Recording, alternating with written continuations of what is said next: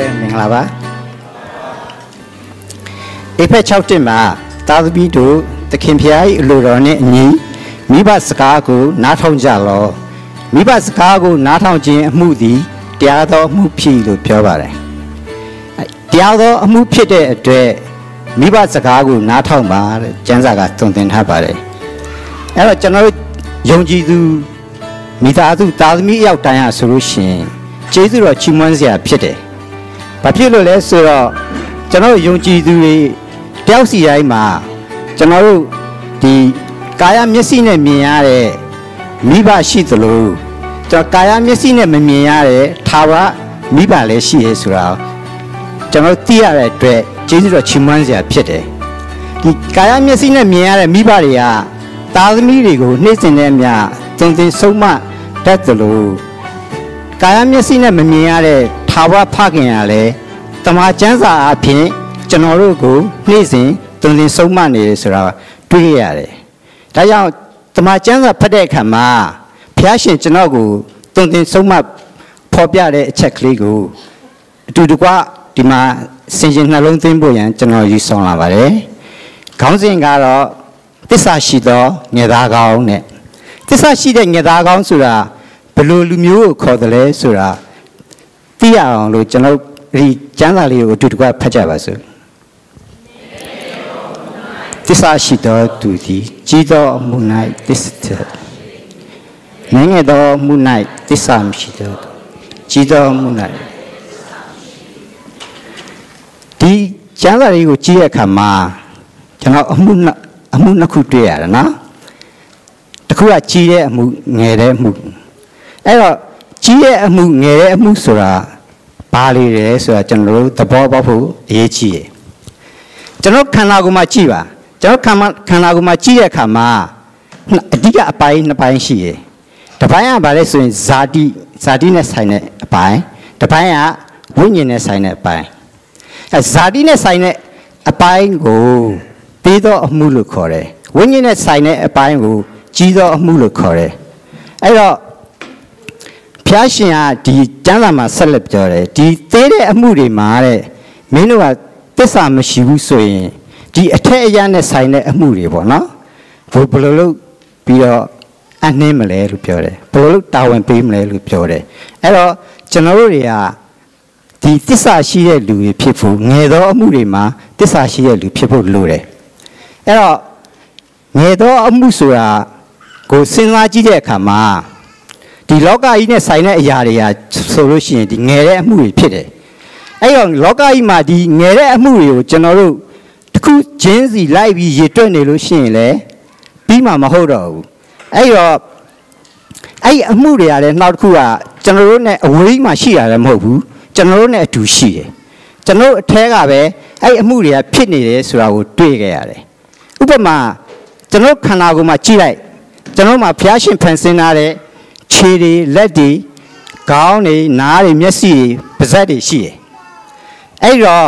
ငယ်တော့ကျွန်တော်သင်ခဲ့တဲ့တခြင်းလေးတစ်ပုဒ်ရှိရနော်အိုတတိထားသင်မျက်စိဘာကိုကြည့်ဆိုတာနော်အဲ့တော့ကျွန်တော်ကခြေနဲ့ဆိုင်တဲ့အမှုလက်နဲ့ဆိုင်တဲ့အမှုခေါင်းနဲ့ဆိုင်တဲ့အမှုမျက်စိနဲ့ဆိုင်တဲ့အမှုပါးစပ်နဲ့ဆိုင်တဲ့အမှုဆိုတာအဲ့အမှုတွေကသိငယ်တဲ့အမှုတွေဖြစ်တယ်ဒါပေမဲ့အဲ့အမှုတွေအကုန်လုံးကိုပြောပြမယ်ဆိုလို့ရှိရင်ပြောပြလို့မကုန်နိုင်ပါဘူး ဒါပေမဲ့ကျွန်တော်ဒီကနေ့အဓိကပြောချင်တဲ့အချက်ကလေးကကျွန်တော်တို့နှုတ်ခမ်းနဲ့ဆိုင်တဲ့အမှုဒီအမှုလေးကိုကျွန်တော်ဒီကနေ့အတူတကွစဉ်းစားဖို့ကျွန်တော်ယူဆောင်လာပါတယ်အဲ့တော့ကျွန်တော်နှုတ်ခမ်းနဲ့ဆိုင်တဲ့အမှုမှာဖျားရှင်အလိုတော်ရှိတဲ့စကားတခွန်းရှိတယ်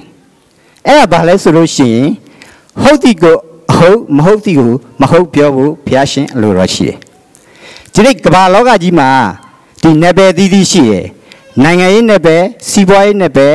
လူမျိုးရေးနယ်ပယ်အိမ်တော်ရေးနယ်ပယ်တွေရှိတယ်ဒီနယ်ပယ်တွေသီးသီးမှာ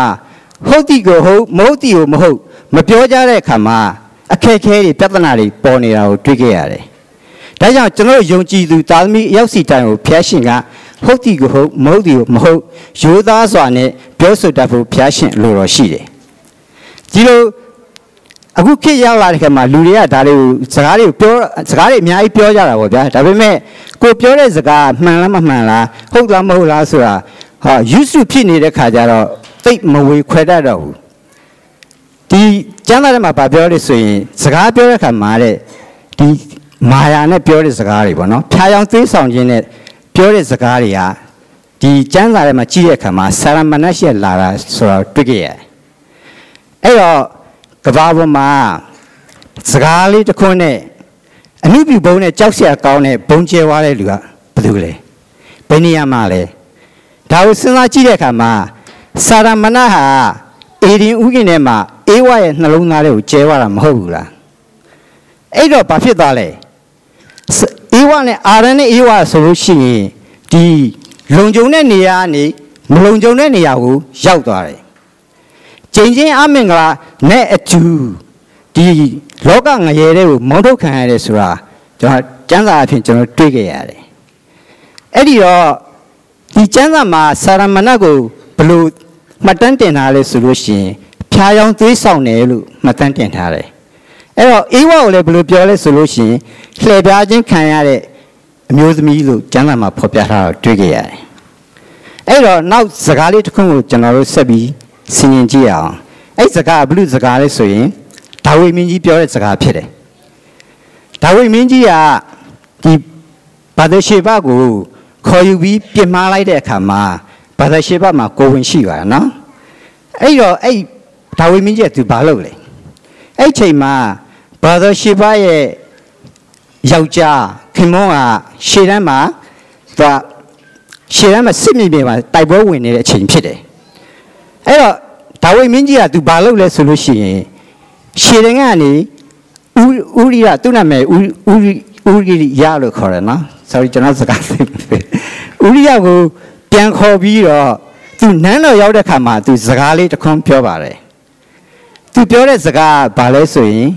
အိမ်သို့ပြန်၍ခြေဆေးလောလို့ပြောလိုက်တယ်အတိတ်ဘက်ကဘာလဲဇနီးတဲ့နဲ့ပြန်ပြီးတော့ကောင်းကောင်းအနားယူတော့လို့ပြောလိုက်တာဖြစ်တယ် ဒါပေမဲ့အဲ့ပြောလိုက်တဲ့စကားလေးအပြင် तू ကဘာထပြီးတော့လှုပ်ပေးလိုက်လေဆိုလို့ရှိရင်ဥရိယကစစ်မြေပြန်ပြန်လာတဲ့ခါမှာမမောပမန်းပြန်လာတဲ့ခါမှာအိမ်ရောက်ရင်စားစရာမရှိမှဆိုလို့နောက်စားစရာမရှိတဲ့ခါချက်ပြုတ်ပြီးစားနေအချိန်ကုန်မှဆိုလို့အဲ့စားဝက်တောက်ဖွယ်တွေပါတခါလေးသူကစီစဉ်ပေးလိုက်တာကိုတွေ့ခဲ့ရအဲ့တော့ဒီနေရာမှာကျွန်တော်တို့စဉ်းစားကြည့်စဉ်းစားကြည့်မယ်ပေါ့ဗျာဆွေးနွေးကြည့်ရအောင်ဒီရှင်မင်းကြီးပြောလိုက်တဲ့စကားလေးတခွန်းပေါ်မှာ ဥဥရိယရဲ့ site ကနေကြည့်ကျွန်တော်တို့စဉ်းစားကြည့်မယ်စဉ်းစားကြည့်တဲ့အခါမှာသူ့အနေနဲ့ချီးမွမ်းစရာတွေကြီးပဲဖြစ်တယ်ဘာဖြစ်လို့လဲဆိုတော့ပင်မမနဲ့စစ်တိုက်နေတဲ့အခါမှာသူ့အနာယူကိုပြန်ခေါ်လိုက်တယ်ပြန်ခေါ်လိုက်တဲ့ပြင်အစင်းလေးစားဖို့အစားတော့တွေပါသူကအစင်းလေးပြင်ဆင်ပေးတယ်ဟာသူ့အနေနဲ့တက်မယ်ဆိုရင်ဒီရှင်မင်းကြီးကငါ့ပေါ်အရန်ကိုကောင်းကောင်းလာကြီးလာပေါ့နော်ကျေးဇူးချီးမွမ်းစရာတွေကြီးပဲဖြစ်မယ်ကျေးဇူးတင်စရာတွေကြီးပဲဖြစ်မယ်ကျေးဇူး တင်လို့မဆုံးနိုင်အောင်သူ့ဘက်ကစဉ်းစားကြည့်လို့ရတယ်ဒါပေမဲ့ရှင်မင်းကြီးရဲ့ဒါဝိမင်းကြီးရဲ့ site ကနေပြီးတော့စဉ်းစားကြည့်လိုက်စဉ်းစားကြည့်လိုက်ဒီခါမှာဒါဝိမင်းကြီးကစေတနာတွေအယံကောင်းပေမဲ့ဥရိယမမြင်နိုင်တဲ့လှုပ်ဝက်ချက်တွေအဲ့စကားထဲမှာအများကြီးရှိနေဆိုတော့တွေ့ရတယ်တနည်းအားဖြင့်မာယာဆိုတဲ့ဖြားယောင်သွေးဆောင်ခြင်းဆိုတဲ့အရာတွေကအဲ့အ ရှင်မင်းကြီးရဲ့စကားထဲမှာပါဝင်နေရဆိုတော့တွေ့ကြရတယ်ဒါပေမဲ့ထူးဆန်းတာတစ်ခုကတော့ဘာလဲဆိုရင်အဲ့ဥရိယကဒီရှင်မင်းကြီးရဲ့စကားထဲမှာမျောမသွားဘူးအရေးပြောမသွားဘူးဆိုတာတွေ့ကြရတယ်ဒါလေးကိုကျွန်တော်စဉ်းစားကြည့်တဲ့အခါမှာကျွန်တော်တို့ဘာသင်ခန်းစာရလဲဆိုရင်ဖျားရှင်ကိုဒီလောက်တောင်ချစ်တဲ့ဒါဝိမင်းကြီးပေါ့နော်ဖျားရှင်ကိုအင်မတန်မှအားကိုးတဲ့ ဒါဝိမင်းကြီးကိုတော့မှစာရမဏကအตาလေးလှဲ့သွားတယ်ဆိုရင်ကျွန်တော်တို့လောက်ကိုသူကစဉ်းစားကြရအောင်မလို့တော့ဘူးကျွန်တော်လောက်ကိုကျွန်တော်ကျွန်တော်လောက်ကိုသူကခေါင်းထဲမှာထည့်ပြီးစဉ်းစားမှာတော့မဟုတ်တော့ဘူးဆိုတာတွေးခဲ့ရတယ်ဒါကြောင့်ဒီအဲဒါဝိမင်းကြီးရဲ့စကားပြီးတော့ကျွန်တော်ရဲ့စကားကျွန်တော်တို့ရဲ့စကားပေါ့နော်ပြန်ပြီးတော့ဆင်ခြင်ကြည့်ရအောင်ကျွန်တော်ရဲ့စကားကို အများကြီးပြောကြပါတယ်ကျွန်တော်အိမ်တော်ဒီမှာစကားတွေအများကြီးပြောကြပါတယ်ဒါပေမဲ့ယူသားသားပြောလားဆိုရင်ယူသားသားပြောသူလူနဲ့ထင်ရတယ်ပေါ့နော်ဥပမာကျွန်တော်နဲ့မိုးစုကိုကြည့်လိုက်အဲ့ဒီခုနပြောတဲ့ဒီဖြားယောင်သွေးဆောင်ခြင်းဆိုတဲ့အရာတွေမှာအမျိုးမျိုးကျွန်တော်တို့သတ်မှတ်လို့ရတာနော်ကောင်းတဲ့ဘက်ကိုဖြားယောင်းသွေးဆောင်တာရှိသလိုမကောင်းတဲ့ဘက်ကိုဖြားယောင်းသွေးဆောင်တာလည်းရှိတယ်ပြီးတော့ ကိုယ်အတ္တတွေကိုလိုချင်တာရဖို့အတွက်ဖြားယောင်းသွေးဆောင်တယ်ဆိုတာအမျိုးမျိုးရှိတယ်အဲ့တော့ကျွန်တော်အိမ်မှာကျွန်တော်မိသားစုမှာကြည့်မယ်ဆိုရင်မိုးစုက तू ကလိုချင်တာတစ်ခုရှိရဆိုတော့လိုချင်တာတစ်ခုအတွက်ကျွန်တော်ကို तू ကပြောဖို့ရှိတယ်ပြောဖို့ရှိတဲ့အခါမှာတန်ဖိုးနည်းသည်ဖြစ်စေတန်ဖိုးများသည်ဖြစ်စေအဲ့မှာဘာအဲ့စကားမပြော तू လိုချင်တဲ့စကားကိုရဖို့အတွက်မပြောခင် तू ဘာလုပ်လဲဆိုရင်မာယာသုံးတယ် ဒါကျွန်တော်တို့ကဒါပြီးမှမြင်ရတဲ့အရာတွေပေါ့နော်ချက်ချင်းတော့ကျွန်တော်တို့ကဒါတွေကိုမမြင်ရဘူးဘယ်လိုသုံးလဲဆိုရင်အဲ့ तू ပြောချင်တဲ့စကားမတိုင်ခင်မှာသူ့ရဲ့အမူအရာတွေကလုံးဝပြောင်းသွားတယ်အတန်တွေကငကိုနဲ့မတူလုံးဝပြောင်းသွားတာတွေ့ရတယ်နောက်ကျွန်တော်ခေါ်တဲ့စကားတွေကလည်းထူးဆန်းတဲ့စကားတွေနဲ့အဲလိုအဲ့ချိန်မှာကျွန်တော်အရေးသူ့ရဲ့အမူအရာထဲမှာအရေးပြောသွားပြီဆိုရင်အဲ့ချိန်ကျမှသူ့ရဲ့စကားကိုရိုက်ထည့်လိုက်တယ်အဲ အဲ့လိုပဲကျွန်တော်လည်းဒီတိုင်းပဲကျွန်တော်လည်းလိုချင်တာတစ်ခုခုရှိပြီဆိုလို့ရှိရင်ကြောင့်မိုးစုကအိမ်မှာတန်ရှိရဲ့အရင်အတန်ပြန်ရေးလဲကြိုက်တယ်ဒါပေမဲ့ဘလို့တန်အောင်လုပ်ရမယ်ဆိုတာစိတ်ဝင်စားဘူးအဲ့ဒီတော့ကျွန်တော်အိမ်ကိုလိုချင်တာတစ်ခုရှိပြီဆိုရင်အိမ်ကိုတန့်ပြန့်နေအောင်လှုပ်ထားတယ်အဲ့ချိန်မှာ तू က तू တွေ့တဲ့အခါဘာပြောလဲဟာငါယောက်ျားအရန်တော်တာပဲအရန်လိမ်မာတာပဲဆိုပြီးတော့ ကျွန်တော်ဂွင်ထဲဝင်လာတဲ့ခါမှာကျွန်တော်ကျွန်တော်အဲ့စကားကိုပြောတာကျွန်တော်လိုချင်တဲ့စကားကိုပြောတယ်အဲ့ဒီတော့ကျွန်တော်တို့ကဒီလောကကြီးမှာနေရတဲ့ခါမှာတတန်းတူတူလေးပါကျွန်တော်တို့ပြီးခဲ့တဲ့အရာတွေကိုပြီးခဲ့တဲ့အရာတွေကိုကျွန်တော်တို့ထားလိုက်တော့ဘာမှကျွန်တော်တို့ပြန်ပြီးတော့လို့ယူလို့လည်းမရတော့ဘူးဒါပေမဲ့ကျွန်တော်ရှေ့ဆက်ကျွန်တော်တတန်းကြံနေတဲ့အချိန်တော်တွင်းလေးမှာဟုတ်တိကိုဟုတ်မဟုတ်တိကိုမဟုတ် ပြောဖို့ဖျားရှင်လို့တော့ရှိတယ်ကျွန်တော်တို့ရဲ့တတန်းတွေကိုကျွန်တော်တို့တေချာပြန်ရည်ပြီးတော့ရေတွက်ကြည့်မယ်ဆိုရင်ဖျားရှင်ရှေ့မှာကျွန်တော်ရဲ့တတန်းဟာတိုးတူလေးပဲတေချာကြည့်မယ်ဆိုရင်နိုင်ပိုင်းလေးပဲရှိတယ်အဲဘယ်လိုလုပ်သိနိုင်လဲနှစ်တစ်ထောင်မှာဘုရားရှင်ရှေ့မှာတရေလို့ဖော်ပြထားတယ်အဲ့တော့တက်တန်း120ဆိုရင်ဘယ်လောက်လဲဆိုတာတွက်ကြည့်လိုက်လို့ရှိရင်